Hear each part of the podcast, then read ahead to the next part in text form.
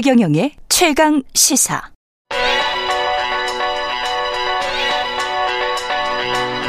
최강 시사.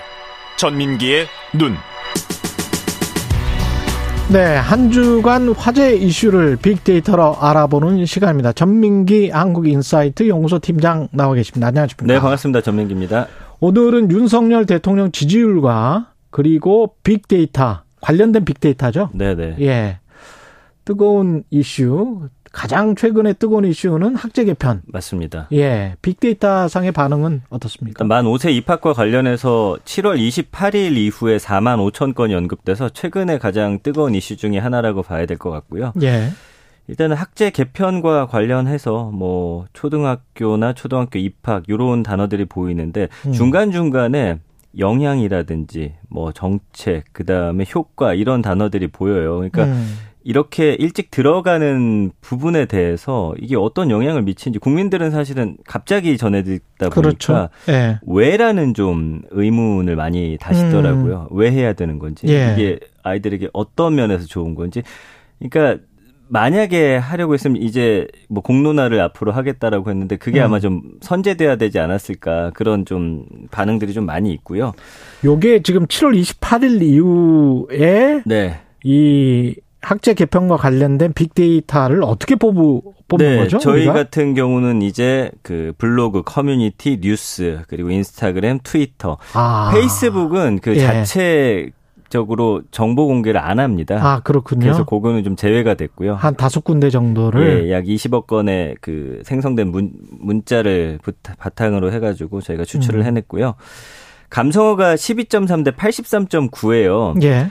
그러니까 정치는 사실 3대 7이 기본이라고 하지만 음. 이런 정책이나 이슈 같은 것들은 그냥 나오는 수치를 그대로 보시면 될것 그렇죠. 같습니다. 예, 예. 그래서 반대하다가 지금 가장 크게 자리를 잡고 있고요. 그러네요. 잘못되다, 실효성 없다, 거센 반발, 우려, 우려하다, 큰 피해, 논란, 부작용, 무시하다, 뿔나다, 일방적이다. 음. 이런 단어들로 표현이 되는 게 부정이 높다고 하더라도 그 어감을 좀 봐야 되는데 이거는 굉장히 크게 반대하고 있다라고 보셔야 될 것 같습니다. 스트레스라는 단어도 있고, 음, 예.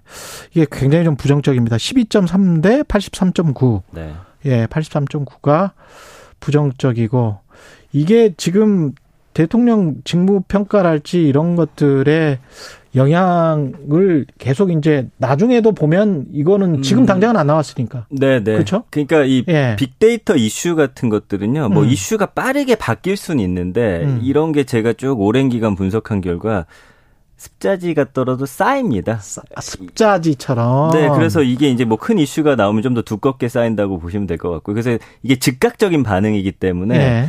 뭐 이게 갑자기 부정이 90%라고 해서 지지율이 막 급락하진 않지만 이런 음. 것들이 이슈가 이제 몇 개가 함께 반복이 되다 보면은 그 이제 영향을 주게 되는 것이죠. 그 물이 습자지에 쌓이는 것처럼 그렇게 배어 있는 것처럼 그렇게 되는 거군요. 이게. 네. 그래서 초반만 예. 하더라도 사실은 긍정적인 여론이 좀 높았고요. 예. 네, 그런데 이제 조금씩 변해가는 모양들이 이제 그럼 보여지게 초반부터. 한번 살펴볼까요? 오늘 네네네. 흥미로운데 초반부터 지지율과 지지율 하락 시점과 네. 어떤 이슈들이 있었는지. 그래서 지난 5월 윤석열 대통령 취임 당시 대통령 직무에 대한 긍정 평가가 한국 갤럽 조사 기준 52%, 지난주 발표한 대통령 직무에 대한 긍정 평가는 역시 한국 갤럽 조사 기준 28%입니다. 예. 그 조사 기호 먼저 말씀드리면 한국 갤럽 자체 조사고요. 5월 10일, 12일, 6월 14일에서 16일, 7월 5일에서 7일, 7월 26일에서 28일 조사가 진행됐고 자세한 사항은 중앙선거여론조사 심의위원회 홈페이지 참조하시면 됩니다.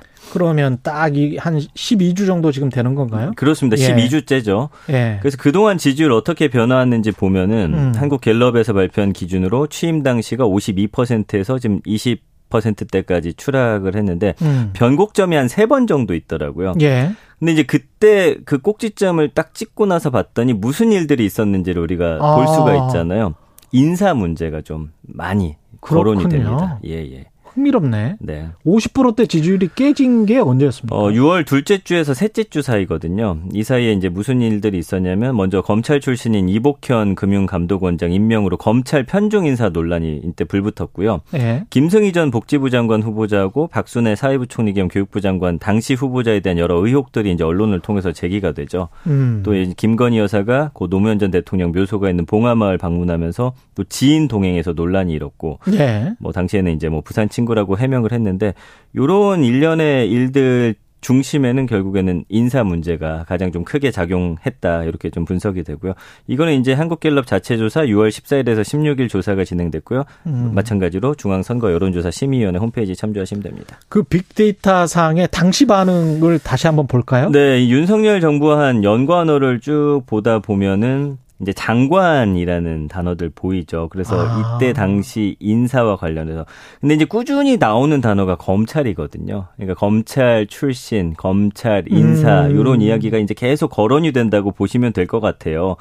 어, 이때 당시는 감성어가 23.7대 74.4입니다. 아. 요게 이제 꾸준히 좀 악화되는 모습을 보여주는데 예. 좀 우려라는 단어가 이때 당시만 해도 이제 초창기이기 때문에 그렇죠. 아 계속 이런 방향으로 가는 건 좀 우려가 된다라는 반응들이 가장 많았고요. 이게 6월 둘째 주에서 셋째 주 맞습니다. 사이. 예, 제가 그때를 딱 특정해서 이제 한 것이고요. 음. 근데 이제 그때도 보면은 사실은 경제 위기나 물가 폭등, 음. 국민들은 꾸준히 이 경제에 대한 이야기를 계속해서 쏟아내거든요. 아 있네 이 게- 안에. 계속 등장합니다. 물가 중심 폭등. 키워드로 예. 윤석열 대통령, 윤석열 정부, 국민의힘 뭐 등등등 다 해도 경제 얘기가 사실은 가장 중심에 있거든요. 예. 국민이 가장 원하고 있다는 것이고. 음. 예, 예.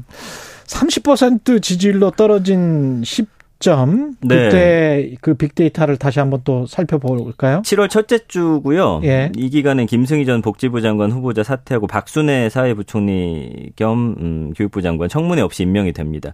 그래서 인사 실패란 지적에 대해서 또 이런 말을 했죠. 이 전 정권에 지명된 장관 중에 이렇게 훌륭한 사람 있냐 한번 비교를 해봐라. 음. 그리고 이제 스페인 순반 당시 민간인의 동행 문제, 뭐 이런 등등. 그리고 뭐 외가 육촌 친척의 대통령실 근무. 그러니까 결국엔 인사와 또 그 주변인들이 여기에 등장하는 것들이 계속 이제 겹치기가 되면서 그러네요. 좀 하락을 하게 되고요. 예. 이것도 어, 한국 갤럽 조사고 7월 5일에서 7일 어, 진행이 됐습니다. 중앙선거 여론조사 심의위원회 홈페이지 참조하시면 됩니다. 그때 연관어는 뭐였습니까? 자, 쭉 보면 이제 중간에 교육부 장관 보이죠. 음. 이제 처음엔 장관이었지만 이제 조금씩 특정되기 시작을 해요. 예. 예, 그리고 뭐 국민의힘, 국회, 뭐 외교 요런 단어들이 쭉 보여지게 되고요. 감성어가 18.9 대 78.4인데 부정이 이제 한 4, 5%좀 올라가게 됩니다. 그러면서 아까 우려였지만 예. 보시면 걱정이라는 단어가 이제 나오는 거예요. 그러네요. 아, 이게 우려에서 좀 걱정이 슬슬 된다로 좀 바뀌어 6월에는 우려. 그렇습니다. 예, 뭐 경- 7월 첫째 주에는 이제 걱정. 그렇습니다. 뭐 경고하다, 위기라는 단어도 보이고 음주운전 같은 경우는 이제 장관 후보자의 또 이런 이력들 나오고 있고요.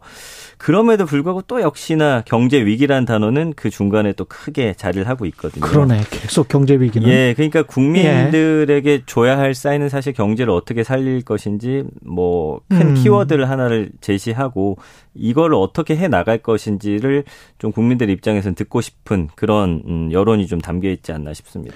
그 여론조사 같은 데는 이제 부정평가가 인사 이야기가 많이 나왔었고. 맞습니다. 이 계속 한국갤럽에서는. 맞습니다. 열 예. 차례 이게 이제 진행이 됐는데 대통령 직무수행 부정평가 이유를 물었더니 계속해서 이제 인사가 다섯 번이나 이 자리를 하게 되고요. 이어서 독단적이다, 일방적이다, 소통 미흡이다가 아홉 차례 지적이 됐고요. 음. 이 밖에 경제와 민생을 살피지 않는다거나 공약 실천이 미흡하다는 점도 국민들이 뽑은 이유 중에 하나였습니다. 이게 지금 30%가 깨질 때가 지난주죠? 그렇죠. 예. 이때 빅데이터 반응은 어땠습니까? 자, 이때 보시면은 이제 뭐 여러 이야기가 나오지만 또 코로나도 또 확산자가 늘잖아요. 그렇죠. 뭐 방역 얘기도 나오고요. 뭐 과학 방역 이야기 했지만 경제나 정책 이야기가 많이 나옵니다. 그래서 음, 사실은 음 이런 부분이 계속해서 제시가 되고 있다라는 점을 좀 간과하지 않았나. 그래서 감성어는 13.6 대 82.5. 또 부정 감성어 높아졌죠. 계속 높아졌네요. 네.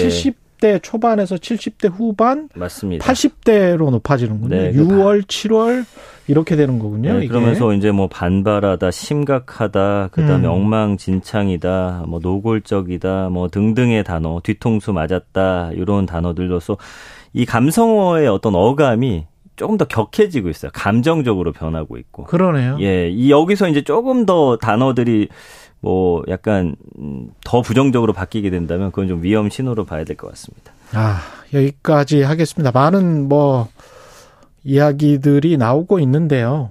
그 관련해서 문자를 한 두 개 정도 소개해 드리면 썰이라는 분은 만 5세 입학 연령 논란이 나오니 경찰국 신설 논란도 쏙 들어갔습니다. 논란을 논란으로 덮으니 걱정입니다. 음.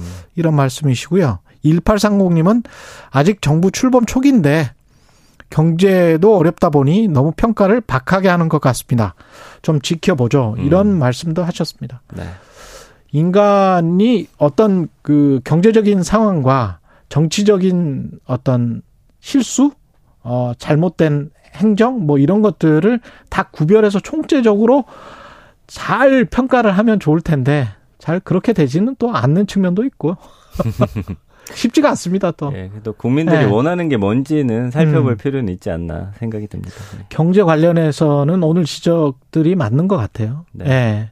미국의 바이든 대통령도 지지율이 굉장히 낮잖아요. 그렇죠. 지지율 굉장히 낮는데 다 우려하는 것들이 미국도 지금 트럼프 대통령 치기를 계속 하고 있는 거거든요. 음. 일종의 그 정치적으로 보면. 근데 네. 이제 국민들이 우려하는 거는 미국 국민들이 우려하는 건 전부 다 인플레이션이에요. 경기 침체에 대한 우려.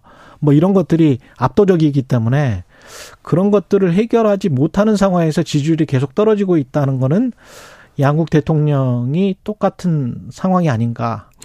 그러니까 지금의 어떤 음. 위기를 타개하기 위해서 어떤 이슈성 정책보다는 국민들도 이제는 다 아시는 것 같아요. 그렇죠. 예, 좀 길게 예. 보더라도 그거를 좀 꾸준하게 밀고 나갈 수 있는 정책이 필요하지 않나 싶습니다. 예. 지금까지 전민기 한국인사이트 연구소 팀장이었습니다. 고맙습니다. 감사합니다. 예.